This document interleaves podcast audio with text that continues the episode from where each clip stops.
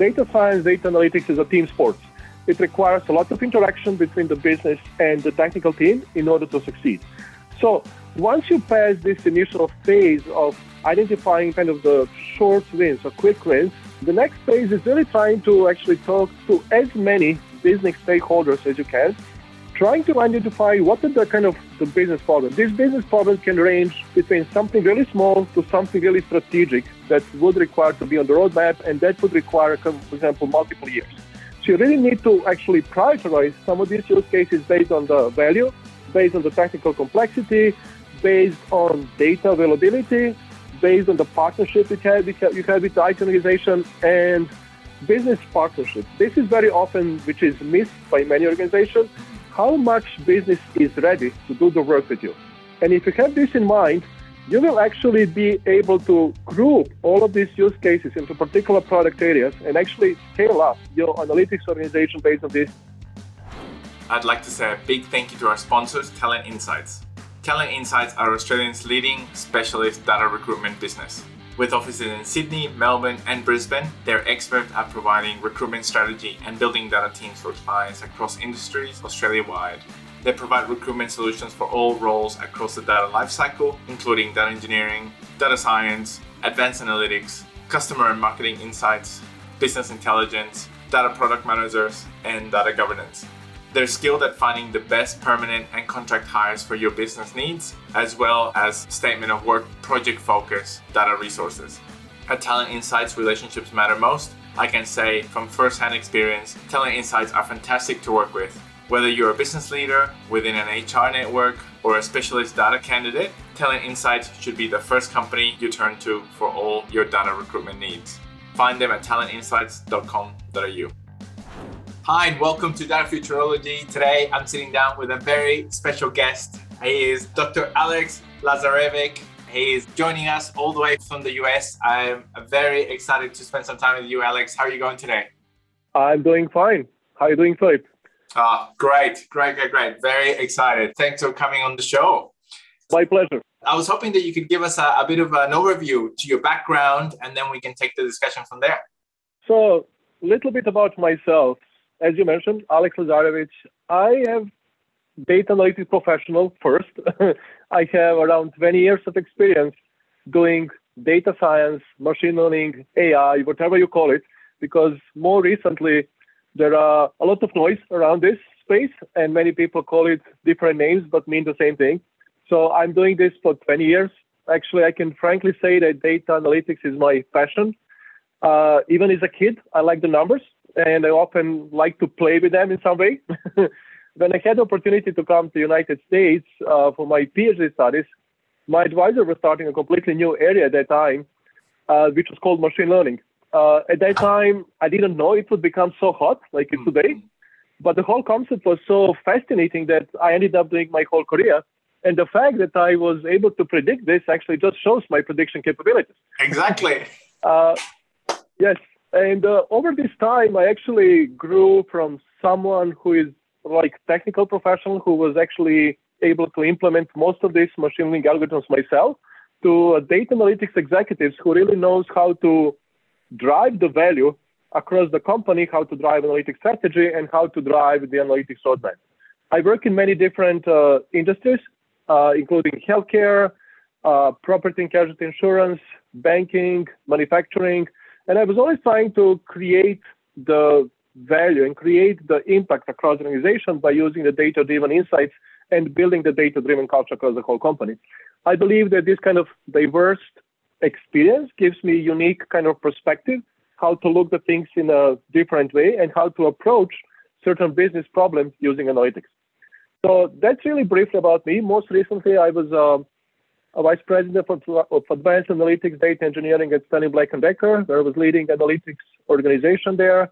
For people who are not familiar with the company, we are much more than just uh, the tools that many people associate us with.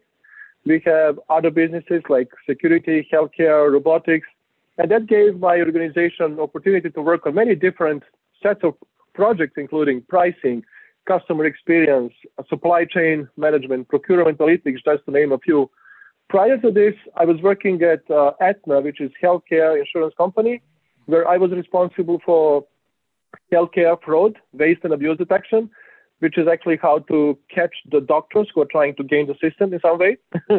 and that was an eye-opening for me. At that time, I realized how the healthcare system in US is really not doing well. And there are many opportunities how data can help in order to improve the healthcare in, in US. Prior to that, I was working for travelers in uh, property and casualty insurance when I was doing different forms of insurance scoring and uh, telematics as well. So this is really briefly about me. Who am I? And uh, I'm really, really pleased to be here and talk to you today. Ah, mate, it is yeah, so so impressive. Uh, your your background and your wealth of experience. So I'm very very keen to to pick your brain. Um, I wanted to to first ask you about um, if about the the um, either processes or methods that you use to identify areas of value in organizations to to apply analytics and, and data science to. Um, and if you can tell us a little bit about that and then how that applies to really broad remits when you're looking at a at an enterprise wide and if that's different it changes your approach when it's an enterprise wide versus a, a particular area of, of focus. But how do you how do you, I guess, prioritize and find the areas to focus on? That's actually a very good question. It's pretty broad question. I'll try to provide a concise answer. I'll try to provide my experience, how I approach this. So whenever you're starting analytics initiative across the whole company, you really have to think what are their urging business needs, how you create the value. Because at the end of the day, analytics organization exists to create the value for the company. If you don't create the value, you will fail. and uh, there is a second uh, aspect of this. Very often, there are a wide range of expectations what business uh, wants from analytics and what they expect from analytics. And some people don't trust analytics at all, while some other people actually believe analytics is full of bullets for everything. So you really have to navigate this kind of wide range of expectations and see how you can actually be successful in partnering with all many uh, different people. And this is easier said than done. and it would require initially creating a quick wins, I would say. So identifying the right use cases that would be relatively quickly to develop and implement, create something that business would like and would use eventually, and start actually deploying and adopting within their business processes. By using this approach, they will you will actually build trust and credibility with your business partners because that's really key you need a partner who is fully committed and dedicated to work with you instead of just giving you requirements to do something on your own. Hmm. Uh, if you just get requirements and you do on your own, this typically doesn't work. Hmm. Data science, data analytics is a team sport. It requires a lot of interaction between the business and the technical team in order to succeed. So once you pass this initial phase of identifying kind of the short wins or quick wins, the next phase is really trying to actually talk to as many business stakeholders as you can, trying to identify what are the kind of the business problems. These business problems can range between something really small to something really strategic that would require to be on the roadmap, and that would require, for example, multiple years. So you really need to actually prioritize some of these use cases based on the value, based on the technical complexity, based on data availability, based on the partnership you have, you have with the IT organization and business partnership. This is very often, which is missed by many organizations, mm-hmm. how much business is ready to do the work with you. And if you have this in mind, you will actually be able to group all of these use cases into particular product areas and actually scale up your analytics organization based on this. By creating this kind of quick wins, you will be able to earn the seat at the table at the business and participate with them in building the strategy for that particular business organization. That's, in my opinion, how it should be done, and that's how you should probably scale up the analytics organization.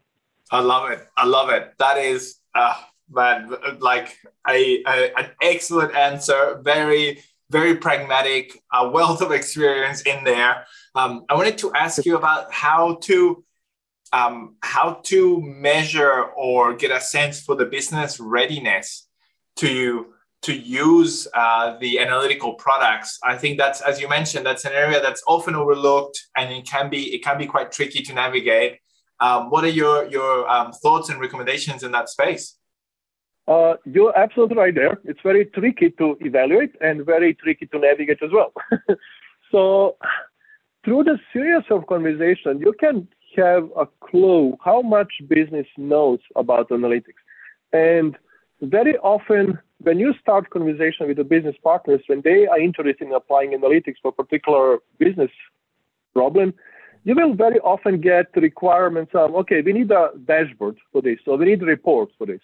Just give me the data, give me the report, and that will be it. And that's not typically the best way to handle particular particular problem. Uh, one example is, for example, if you have a, a, customer attrition as a problem, very often you will hear from the business, give me the report, how many people or how many customers we lose on a monthly level, and actually who are these customers, why we are losing them. And the typical approach, how I would do it is, okay, we can definitely do that. It's not too straightforward, but why we don't take this little bit in a different perspective?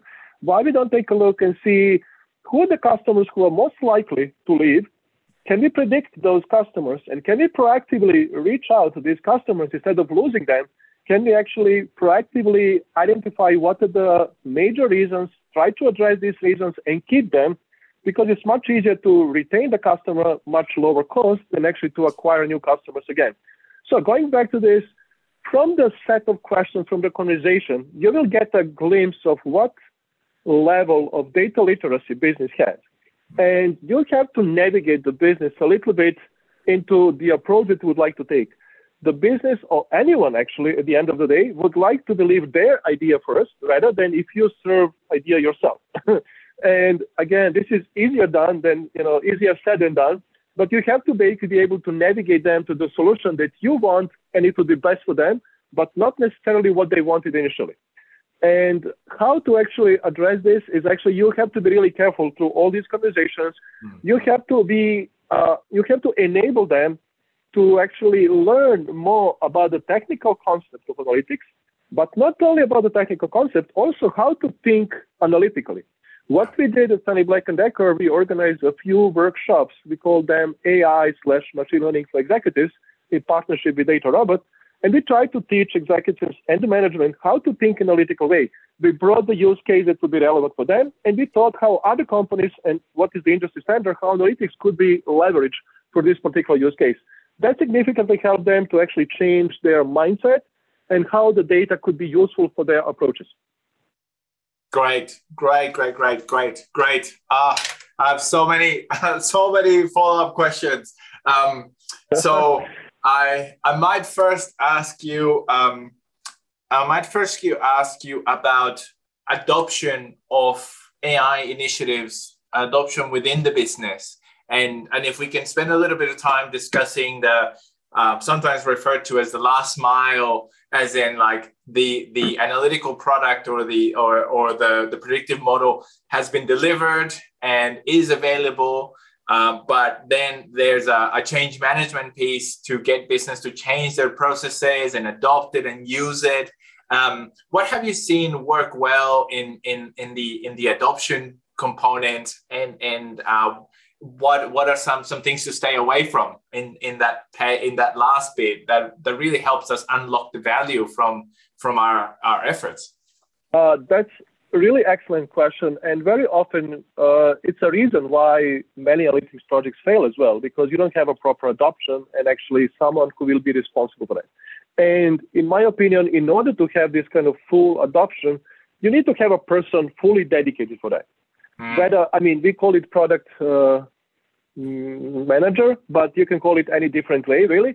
But you need to have a person who is responsible for making sure that business gets the requirements what we agreed initially.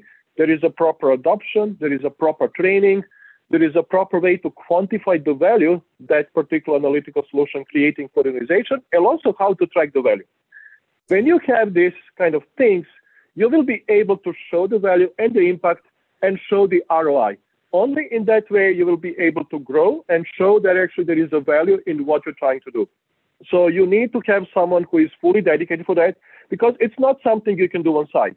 It requires a lot of work, a lot of interaction with the business, a lot of hand holding, showing them how certain things are done, making sure that it's done in a proper way. So it requires a specific role just for that for that training, adoption, and everything. Great, great, great, great. And then um, you touched on um, a, a follow up question that I had, which is around how to measure the value from from uh, analytics and, and data science initiatives. Uh, do you have any any uh, perspectives there? It's a tricky one. Sometimes it's relatively easy. Sometimes it's extremely complex, and it depends. It depends on use case that you're trying to do. It depends on you know the business partner. It depends on many factors really. For the case that I mentioned for the customer attrition, it was relatively easy to mention based on the, how many customers you saved, and basically based on their annual revenue, that's how much value you create. Uh, for more complex cases like demand forecasting, it's really, really difficult to measure, for example, how much improvement in accuracy of, let's say, 5% would contribute to the overall value. You have to consider, you know, on time in full delivery. You have to consider inventory. You have to consider many different things in order to do this in a proper way. And you really need to work really closely with the business partner in order to make sure that both parties agree what is the right way to measure the value, how to quantify the value, and how to track that value over time. So my favorite answer always is it depends, and that's true this time as well. yeah, very very true. It's um it's it's um really really broad, but um I really like the the insights that you have in terms of being able to segment and and almost ca- categorize them into easier to quantify and more difficult to to quantify because then it's um you know it, it, it takes a bit of the mistake out that sometimes people say oh that's too hard but there are easier ones and and more difficult ones. So that's that's really helpful. Um i yeah. i wanted to ask you about the um the maybe preparation of data of data analytics leaders um, so from what we've been discussing is that um, in in uh, in leadership in in our space, uh, you need to understand business. You need to have a lot of good stakeholder engagement, understand the strategy, be able to um, you know get consensus and alignment throughout the the organization, and those set of leadership skills and um, and uh, I guess, stakeholder engagement skills, they're often quite different to the skills that we build up during our data science and analytical careers in terms of being more on the delivery side.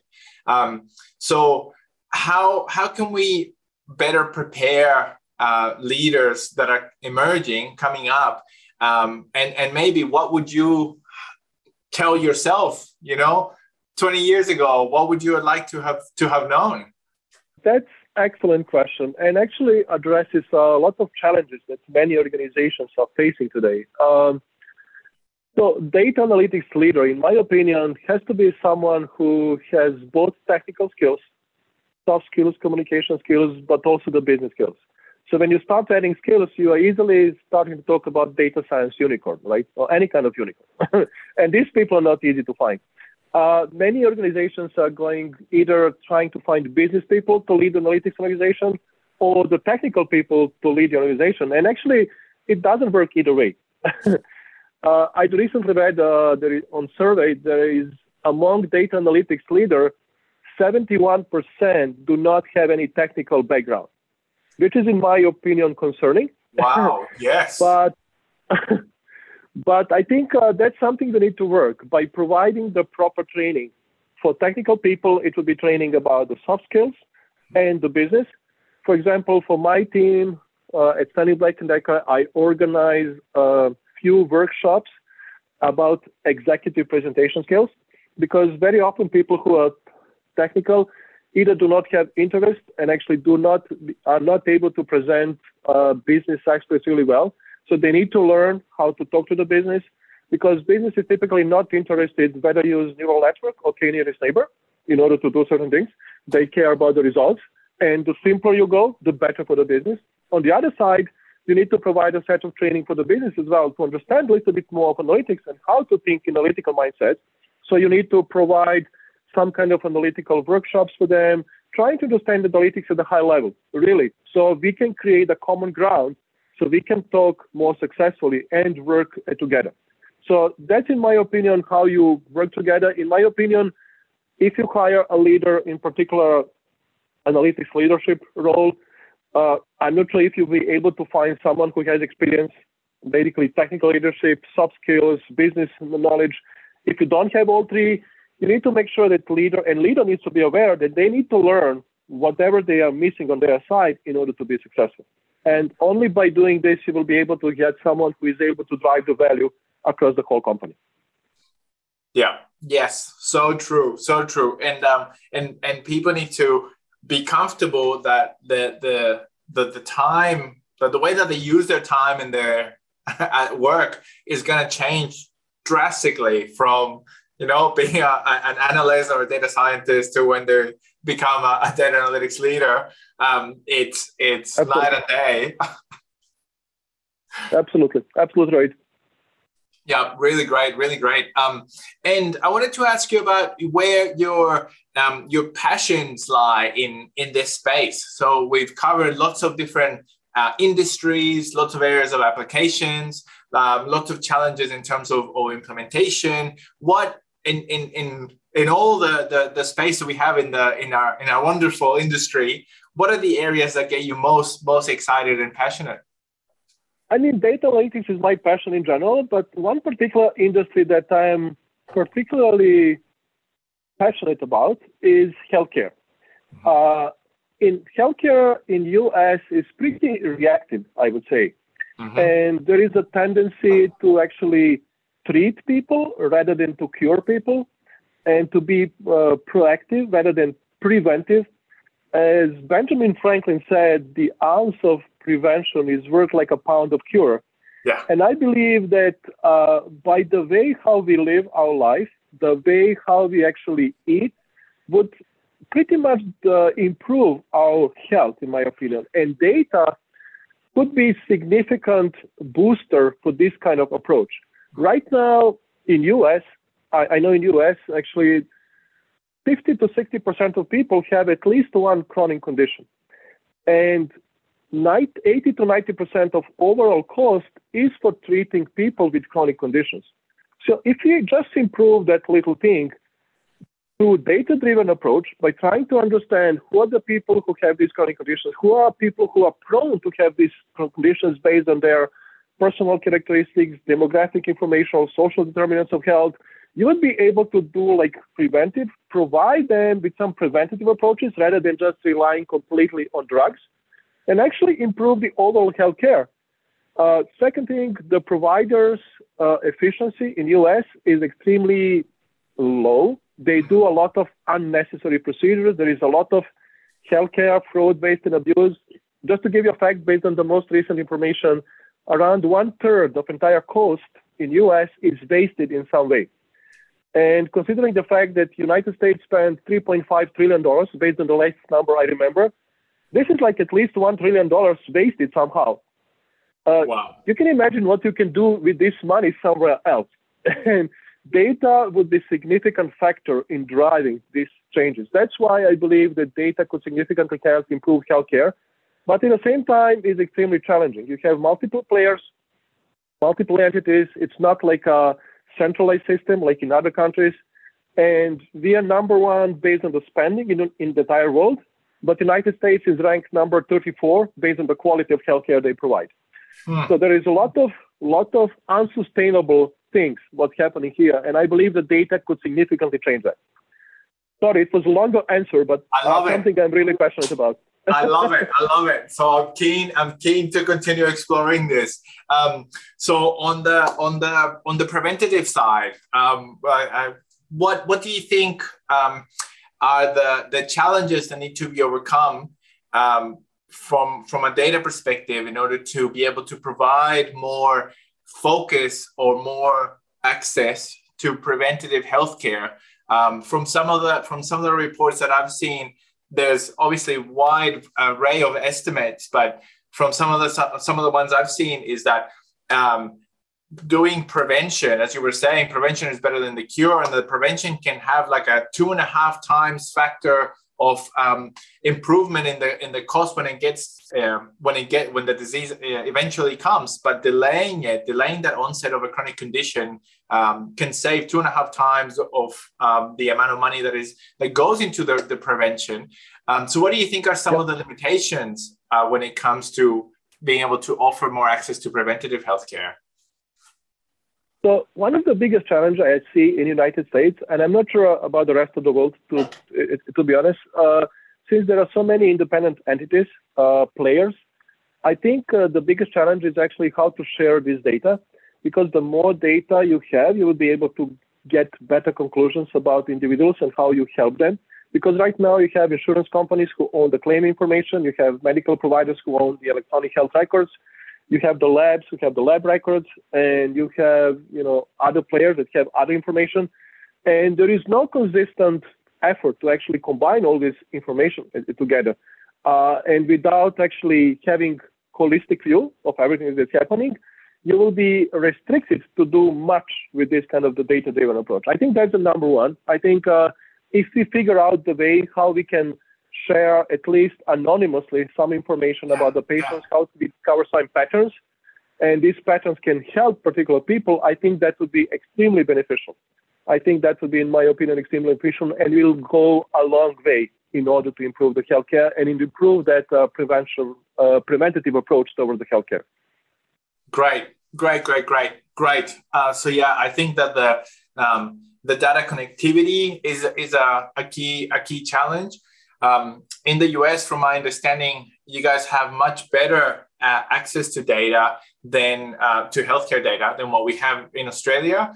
Um, so one one of our challenges in Australia is capturing um, more data and, and mm-hmm. sufficient data. And for example, like we don't have uh, we don't have um, uh, pharmacy data or insurers won't have pharmacy data. Insurers in Australia don't have data from GPs. Um, they don't see pathology. Um, so it's it's like a huge limitation to to for insurers in Australia to look at hospitalizations only, um, and then from a government perspective to only see the public hospitalizations but not private. Uh, and as you said, like it's, mm-hmm. it's very uh, fragmented, um, very very sparse, and there's uh, at least in Australia, from my perspective, there's there's a need to capture more information about um, people's health in one spot, about their lifestyle factors, uh, as you said, like the social determinants of health, and and then yeah. being able to offer them something that's personalized to to help them improve. Mm-hmm, mm-hmm. Um, sorry, any any, yeah, any there is definitely. Yeah, there is definitely a trend, not just in healthcare, in every industry, there is definitely a trend on personalization. This rise of consumerism is really kind of happening right now. Every industry, every company is trying to provide a more personalized offering to their customers, whether this is healthcare, whether this is selling uh, certain things like Amazon or providing other options. Everyone is trying to actually please the customers. And in order to please the customer, you know, you need to know the customer. and there are often, you know, constraints. First, you have a lot of privacy laws that actually restrict you from knowing a lot of information. But as I mentioned earlier, if you have some kind of anonymized data that will that will allow you to discover the patterns, you will allow to actually apply these patterns to specific customers, and you want to actually target specific needs that that customer may have. For example, in the healthcare perspective, if you know that certain people are prone to have, like, say, diabetes, you will suggest certain type of the diet for them, certain type of exercise for them in order to avoid this it would be good for them. It would be good for the healthcare insurance company. It would be good for everyone. But um, unfortunately, I mean, this is not happening. and I think there are multiple reasons for that. First, I, I blame people, uh, you know, as, as well. I think many people don't actually take health for granted. They don't treat health as a serious issue until they lose it. and they actually also healthcare insurance companies are not eager to do this because it requires a lot of investments. Medical providers are not eager to do this because they will actually lose some money. Pharma is also not interested to do this because they're also losing the money by this approach. So there are a lot of conflict of interest in this kind of approach. But I think as a society, it's something we need to do. We need to change the way how we perceive our health and how we live our life, in my opinion. Ah, so so true, so true, and and, and I'm I'm so glad you brought it up. I, I wanted to ask you about the the behavioral science component to um, to be able to help or encourage people to look after their health? Because I, I totally agree with you that the incentives don't, the current incentives in the system don't don't really exist. Um, and for individuals, they um, as you said, like they only look after, or they're more likely to look after their health once they see that they start losing it. Um, so, is there anything from a, from a behavioral science that we can do to help people take take action earlier on? That's uh, like a trillion dollar question, I believe. and because that's how much we waste, right? and it's extremely and it's extremely hard to do. Honestly, it's extremely hard to do. People are not easily uh, addicted for something that will help them. People are addicted to other things. We are addicted to our phones. We are addicted to other things. But when it comes to our health, when it, when it comes to something that is good for us, we often find excuses not to do certain things because we don't see that immediate benefit, as you mentioned. So some insurance company approaching this to provide some kind of uh, small incentives, small rewards by exercising, sleeping well, eating well, stuff like that. But these are relatively small. But I think this can still boost people to actually do some kind of thing. So you need to provide some kind of small incentive and you need to introduce some kind of the surprise effect there, not to keep the, the same all the time, but to put some kind of surprise. The same time, when you're looking at your phone and sometimes you're surprised at certain things are happening, oh, this is a new thing I didn't see you need to provide this kind of variability in incentives that you provide to people in order to make them uh, addicted to their health as well. I think this is, in my opinion, how you should get people actually uh, uh, uh, uh intrigued to something that would help them as well. great, great, great, great. I love it. I love it. I love it. Um, and and then maybe maybe um, last question that I'll ask you on the on the on the healthcare um, part of the discussion is, and this is also a tough a tough question, I think, but um, the you mentioned that the healthcare in in the US is is very expensive. Um, why why do you think that's the case? Okay, uh, you are just asking tough questions. so I think uh, the reason is partially what I mentioned earlier. You have so many players, and everyone wants to chime in a little bit and get their piece of pie right? You have uh, healthcare insurance companies, you have medical providers, you have uh, pharmacies, you have big pharma, you have labs, and everyone is trying to chip in and get their piece of pie. Uh, just to give you a piece of information, I believe in 1965, uh, U.S. was spending 4% of GDP on healthcare, which was around maybe $100 per family. Mm-hmm. Today, this number is almost close to 20% of GDP, and more than $10,000 of per family. Ah. This is simply not sustainable. If we continue this pace, we would not be able to do what we do as we do today. So something has to change. Absolutely has to change. And this kind of cost, at the end of the day, people pay for that. And or other companies are just chipping in and actually growing their business. I think we have to change the way how we treat the healthcare and how actually not let people pay for all these constant increases over time. That's what we have to change. And I believe by providing more efficient healthcare, more preventative approaches, that's the way how we can change that. But right now, all these challenges that you mentioned earlier is extremely hard to do. And but I hope, I honestly hope this will change because we have to change it. It's not sustainable. Yeah, so true. Ah, awesome, awesome. Thank you, thank you so much. Um, so next, I wanted to, to ask you about uh, maybe looking back at, at um, the, the career that you've had to date, all of that, that wealth of, of experience working in different industries, different size teams, different maturity of organizations.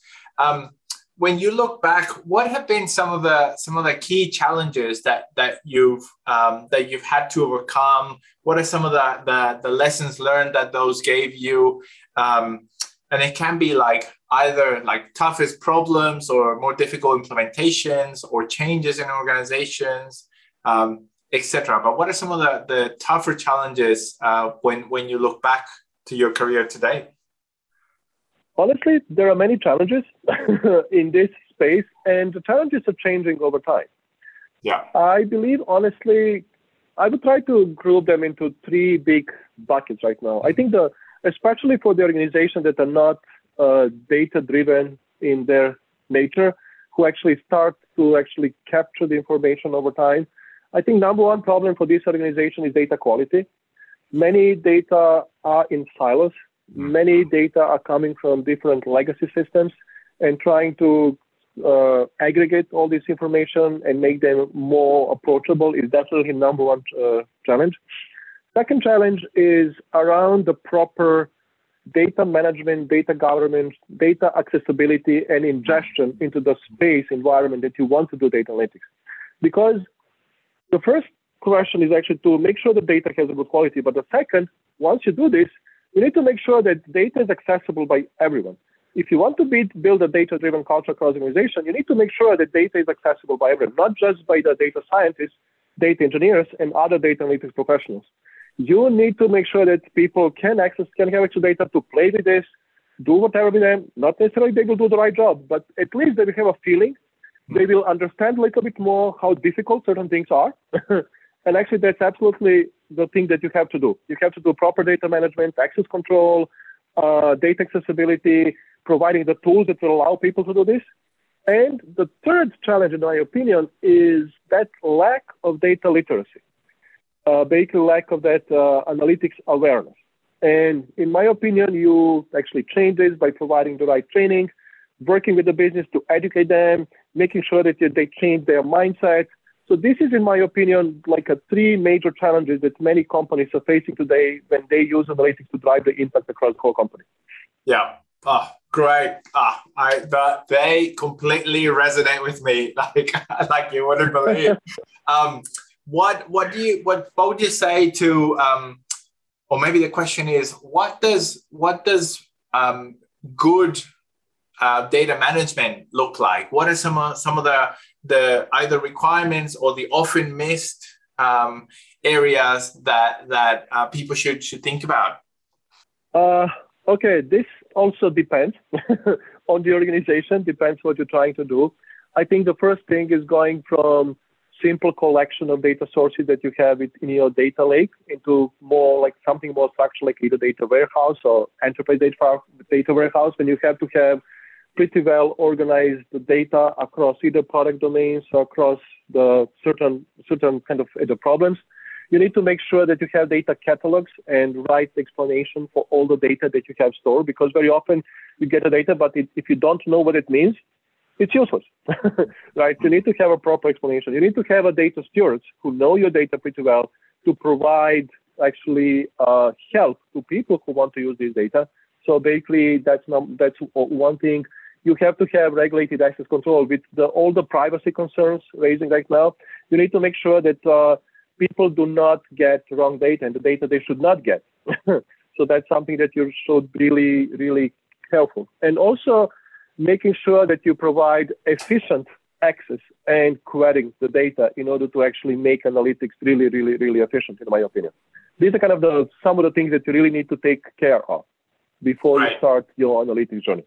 Great, great, great, great. So, so, so good, so good. And um, for how about for for for people where um, that might sound like um, or maybe a better way to ask is like, what, what about a, a an, an entry level um, data management uh, approach if organizations are maybe not at the at the scale or um, or don't have the resources to provide that that amount of, of infrastructure? Where would you recommend that that people start with um, in improving their their data management side Again, it depends.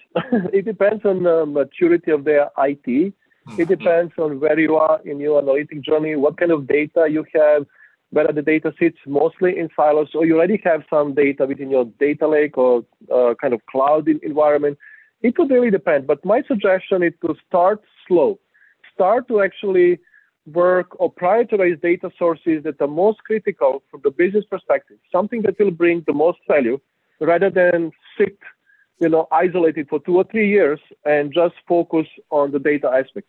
And that's why, for example, many chief data officers leave actually their job after two years because their job was not well defined, and actually they focus most of the time just on data without actually focusing on the business aspect. Uh, yeah. yeah.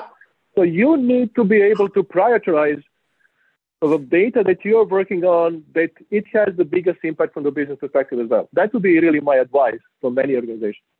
Yeah. Ah, great. And so true about the, the CDAOs moving after two years.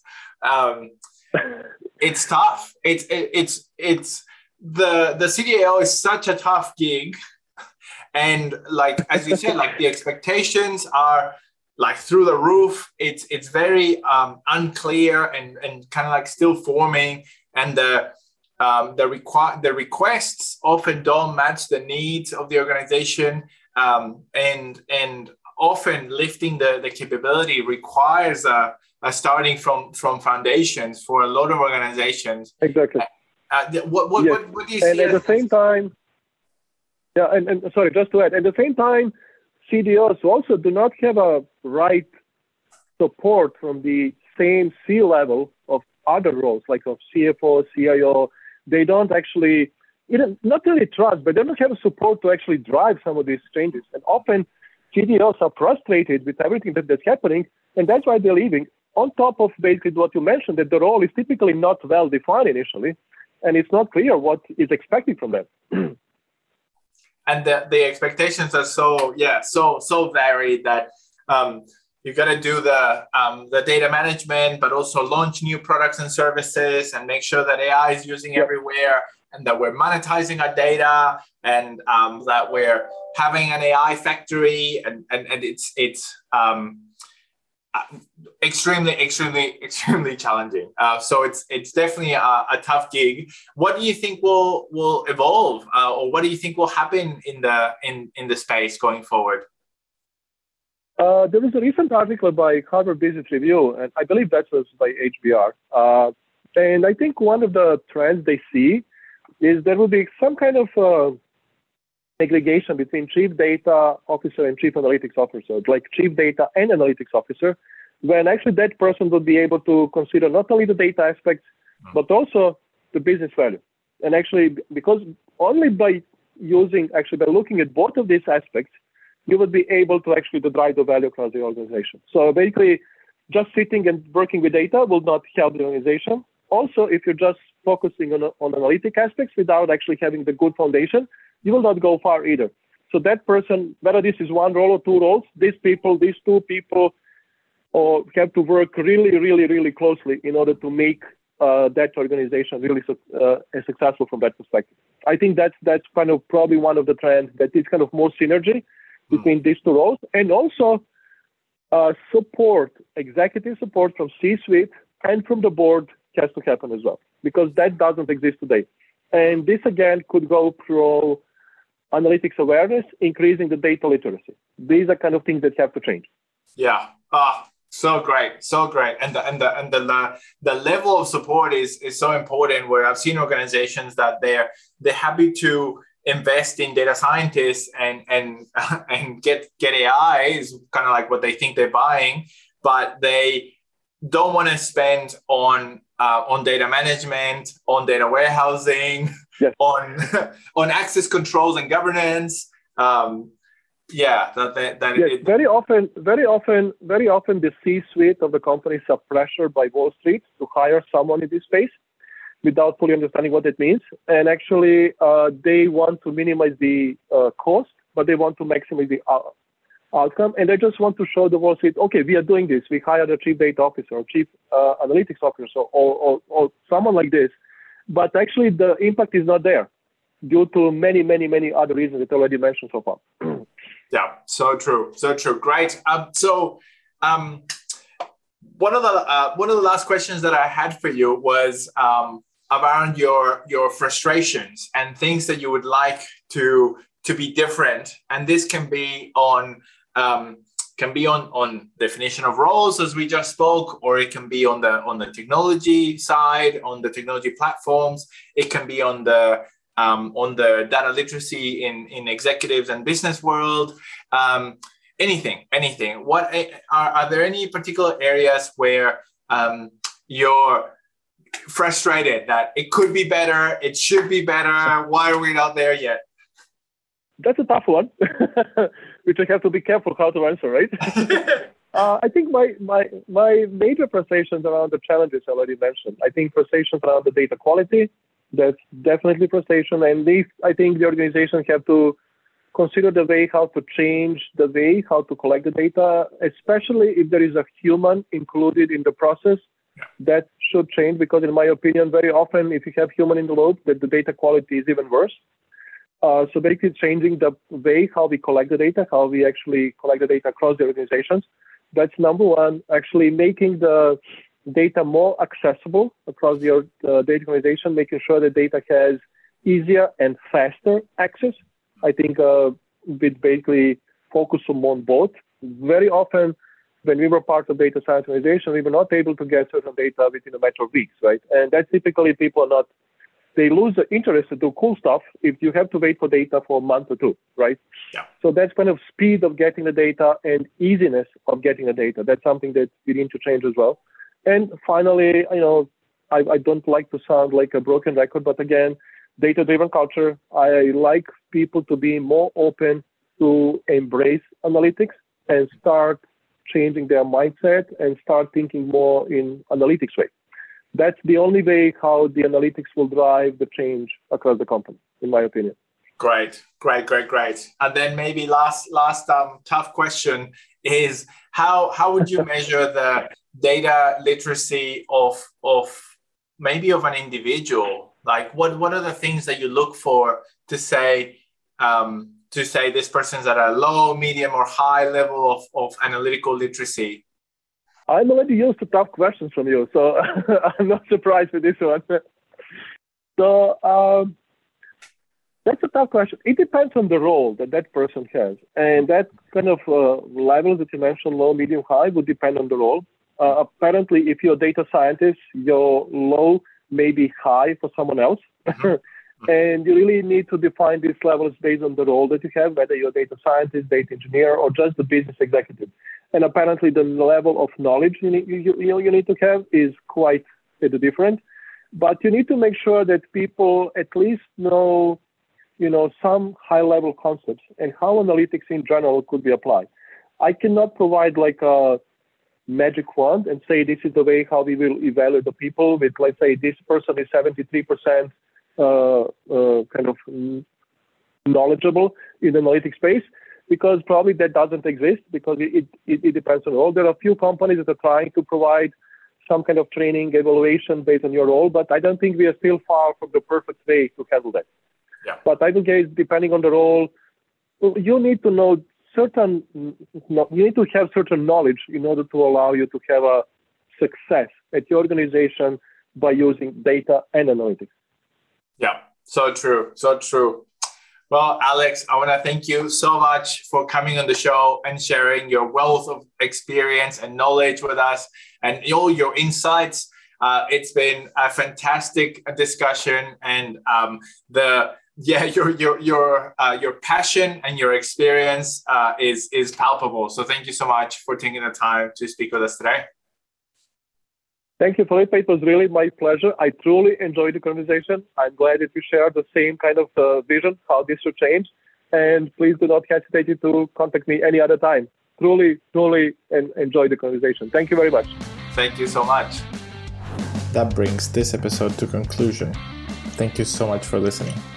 Please find us on datafuturology.com or on Facebook, Twitter, LinkedIn, or Instagram as Data Futurology.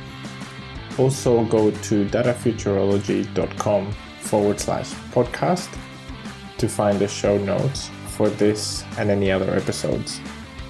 If you like this episode, it would mean a lot to us if you could leave us a review wherever you listen to our podcast. I hope you enjoyed this episode and that it was helpful and valuable for you. Thanks again, and see you next time.